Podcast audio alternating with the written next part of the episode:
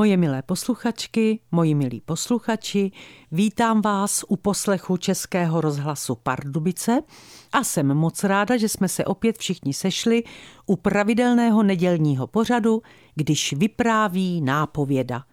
Dnešní vypravování vaší nápovědy se jmenuje Vánoce jsou pohádka. Pokud si teď někdo z vás říká, proč mluví o Vánocích v lednu, Mám na to rychlou odpověď. A proč ne? Od října se na nás ze všech stran valí reklamy na Vánoce a výlohy obchodů jsou vánočně vyzdobené, tak proč bych vám dneska, 23. ledna, nemohla vyprávět vánoční příběh, který zase není tak úplně vánoční. Je spíše pocitový, vzpomínkový. Je o tom, jak jsem před loňskými Vánocemi pochopila svoji maminku, proč před Vánoci v roce 1954 udělala to, co udělala. Na pracovní schůzce začátkem loňského prosince jsem se sešla se třemi kamarády, chvíli jsme pracovali, chvíli si povídali a najednou Dana zasněně říká Vánoce jsou pohádka.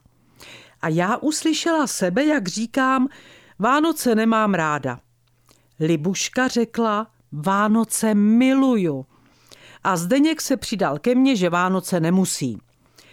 Protože jsem cítila, že moje negativní hodnocení Vánoc zůstalo vyset ve vzduchu, rychle jsem jim vysvětlila, proč Vánoce nemám ráda.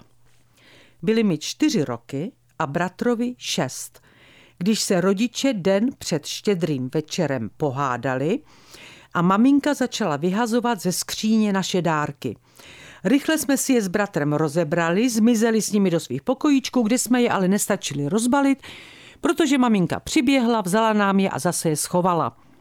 A když mi bylo devět a dělala jsem už třetí rok Ježiška, což znamenalo, že jsem dostala od maminky peníze a za ně jsem každému, kromě sebe, koupila úžasný dárek, který mi pomohla vybrat moje vše objímající, milující fantazie. Po štědrovečerní večeři jsem si tehdy sedla pod stromeček a dárky jsem jako každé Vánoce rozdávala. Ale tentokrát jsem zjistila, že pod stromečkem nic nemám. Jestli si toho všimnou, budou se hádat. Letělo mi hlavou a tak jsem se po posledním rozdaném dárku vytratila do svého pokojíčku, sedla jsem si na postel a čekala, co bude.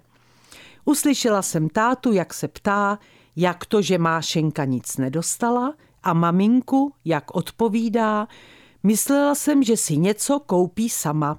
A proto nemám ráda Vánoce. Domluvila jsem, pokračovali jsme v práci a když jsem šla asi za hodinu večerním kolínem domů, Poprvé jsem si ve svých 71 letech uvědomila, že od Vánoc v roce 1954, kdy ze skříně létaly pečlivě zabalené moje a bratrovi dárky, nám maminka už nikdy nic k Ježíšku nezabalila, protože nám už nikdy nic nekoupila. Nechávala to na babičce a když mi bylo šest let, hodila nakupování vánočních dárků na mě. Zvláštní bylo, že jsem si to uvědomila až teď, po 67 letech.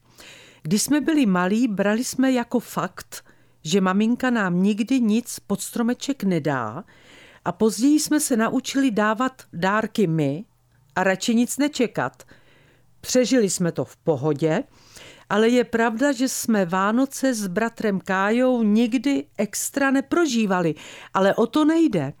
Jde o to, že mě až teď, před loňskými Vánocemi, když jsem šla večerním kolínem domů, napadlo, co strašného musel táta před Vánoci v roce 1954 v hádce mamince říct, že vyházela naše dárky ze skříně my si je vzali, maminka je pak zase schovala, ale v tu chvíli si řekla už nikdy, už nikdy nebudu nikomu kupovat dárky pod stromeček. Co jí řekl? Co jí řekl můj táta, který nám také nikdy nic k Ježíšku nekoupil a dárky od nás neuměl přijímat. Nikdy je nerozbalil, i když jsme na to čekali. Jaké tajemství, jaké křivdy ti dva v sobě celý život měli.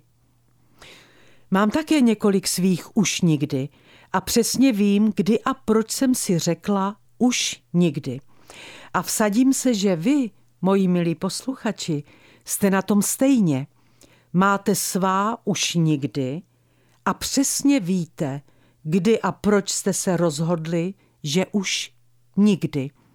Víte to stejně dobře, jako to věděla celý život moje maminka. A to je pro dnešek všechno. Přeju vám příjemné dny a hlavně vám přeju zdraví. Opatrujte se, moji milí. Už teď se moc těším, až se spolu za týden zase uslyšíme. Vše dobré vám přeje vaše Irena Fuchsová. Tento pořad si můžete znovu poslechnout v našem audioarchivu na webu pardubice.rozhlas.cz.